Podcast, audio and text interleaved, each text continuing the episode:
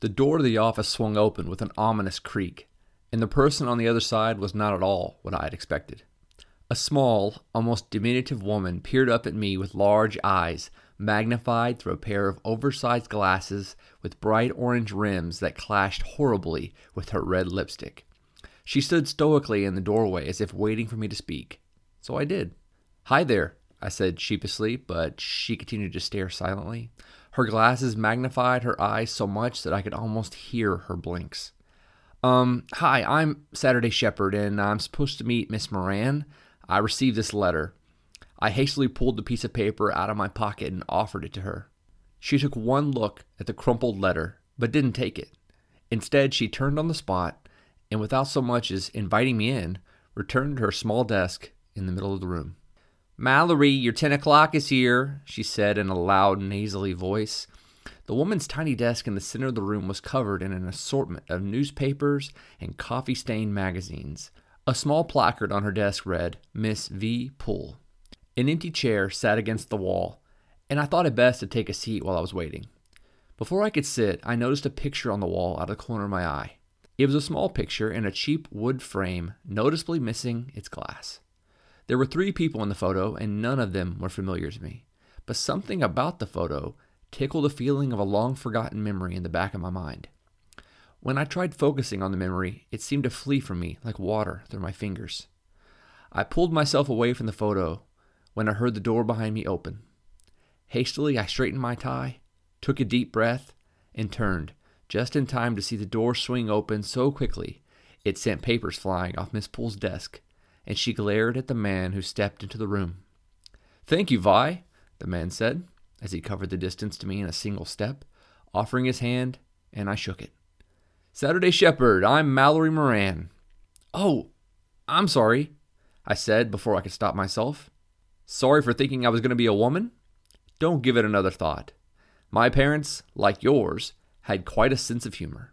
Nice to meet you, I said, making concerted effort to force the look of surprise from my face. Indeed, indeed. Please, let's step into my office. Violet, hold most of my calls, Mallory said.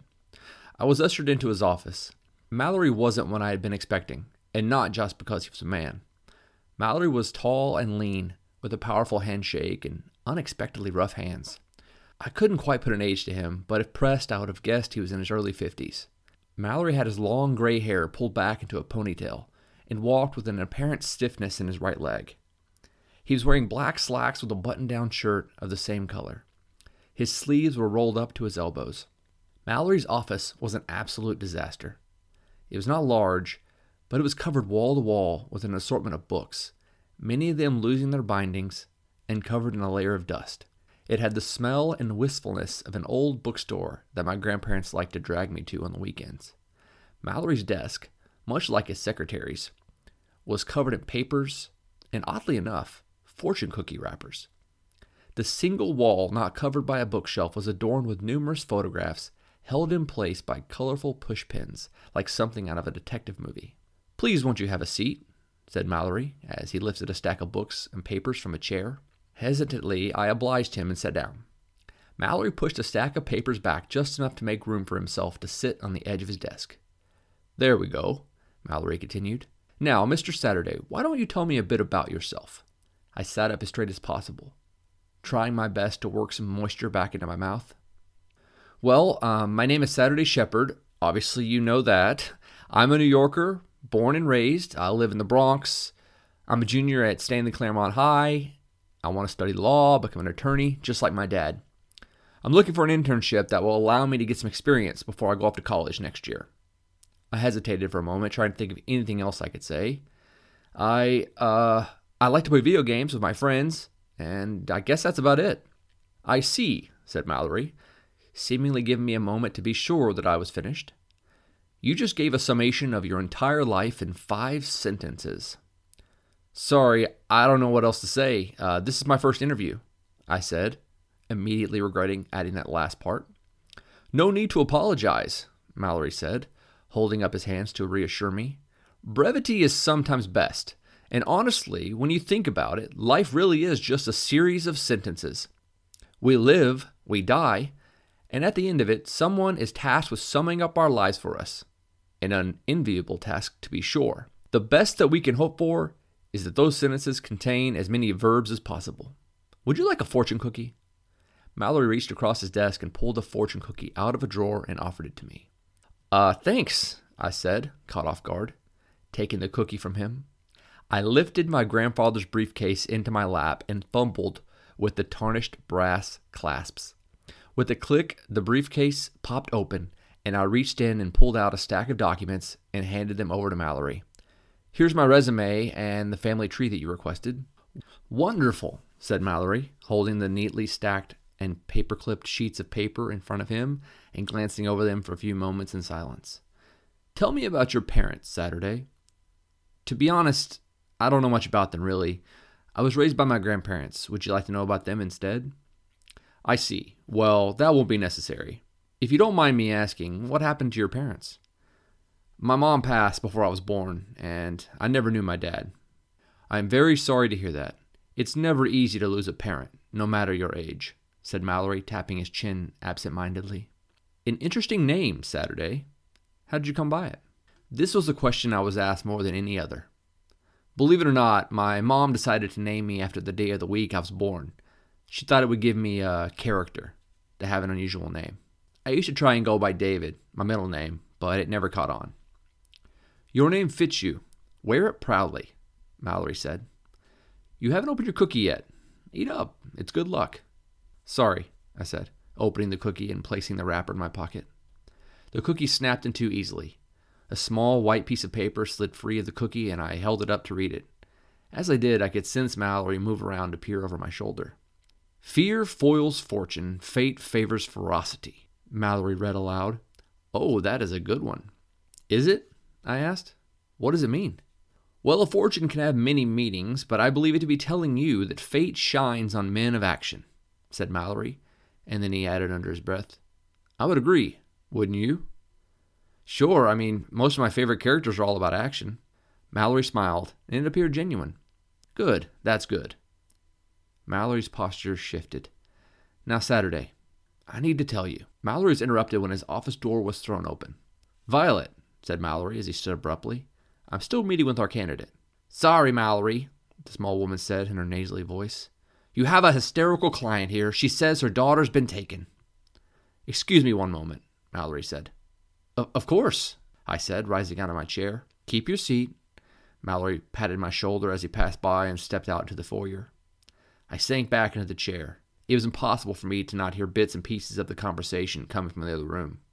A woman was talking rapidly in Spanish, and I couldn't understand a word. I was too nervous to just sit there, and my legs were starting to shake a bit, so I started pacing around the small office, trying to find something to distract me. I couldn't help but wonder why someone would come to a lawyer instead of the police if their daughter had been kidnapped. I've seen my fair share of law and order, but I'm pretty sure that's not how it works in the real world. Beads of sweat trickled down my face, and I could feel my heart beating more rapidly in my chest. A common occurrence when I became overly restless, so I forced myself to stop pacing. I focused on a collage of pictures adorning the walls. The pictures were of Mallory with an assortment of other people. In the center of all the photos was a torn out page of a book that had been stuck to the wall with a single black pushpin. It was a quote from Dylan Thomas I hold a beast, an angel, and a madman in me. Saturday, would you join us? Mallory asked from the other room, causing me to jump in surprise, as if I'd been caught doing something I shouldn't have. Before walking into the other room, I thoughtlessly stuffed the other half of the fortune cookie into my mouth. Yes, sir? I asked nervously, my mouth now awkwardly full of cookie crumbs. A small Hispanic woman a small Hispanic woman, only slightly taller than Violet, was speaking to Mallory. Her eyes were red and bloodshot. Her face was pale and strained. Miss Alvarez was just filling me in on the circumstance of her situation. She was given my information by a former client and needs our services. I would very much like for you to accompany me.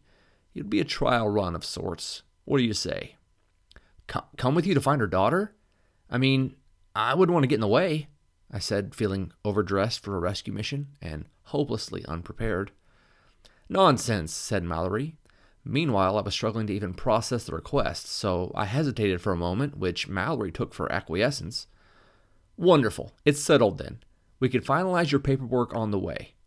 While I'm certain I know exactly where to find her daughter, we should act promptly. Paperwork? I asked, which seems like a silly question, when I should have asked if he was out of his mind. Onboarding paperwork, Violet answered. Liability waiver in the event of maiming or death, etc. I'm sorry, did you say maiming or death? I asked, my voice squeaking out a high note that caught even me by surprise. And etc., Violet corrected.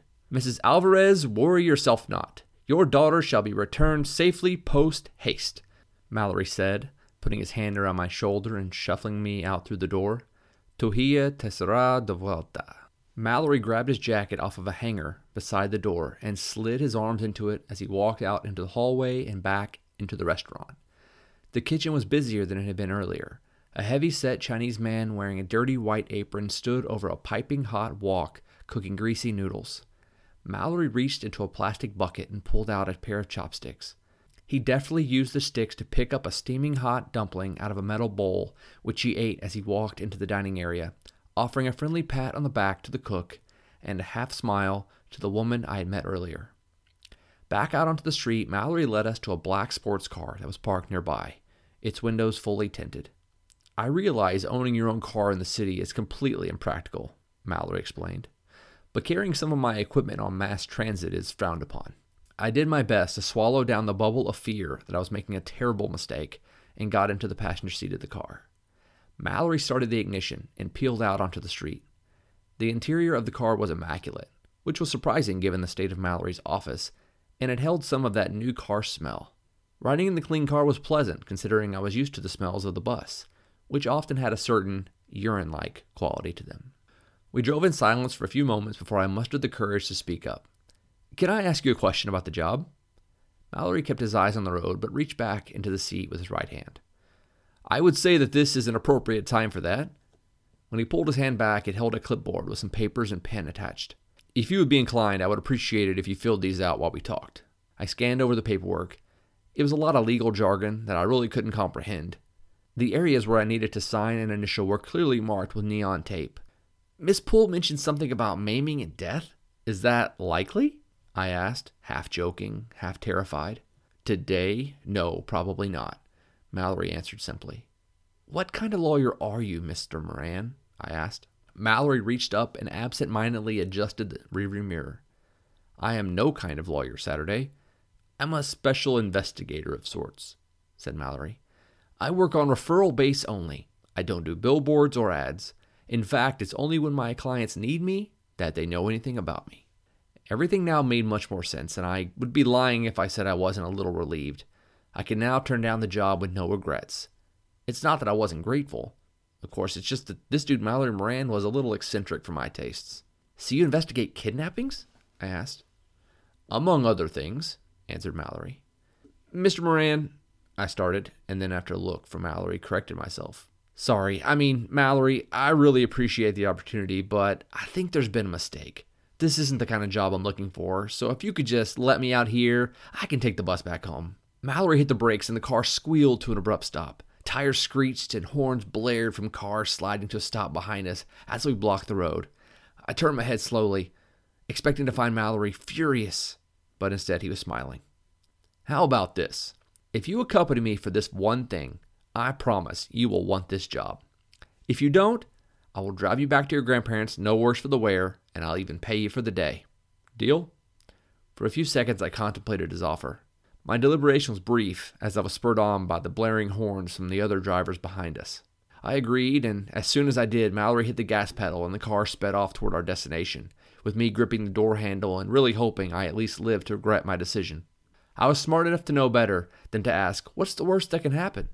because I was terrified of the answer. Mallory drove to the FDR and took it north towards Harlem, weaving the car in and out of traffic. It wasn't erratic, not exactly, but I couldn't help but read a little more concern on Mallory's face than had been there earlier. Do you think you could find her? I asked, if for no other reason than to break the silence.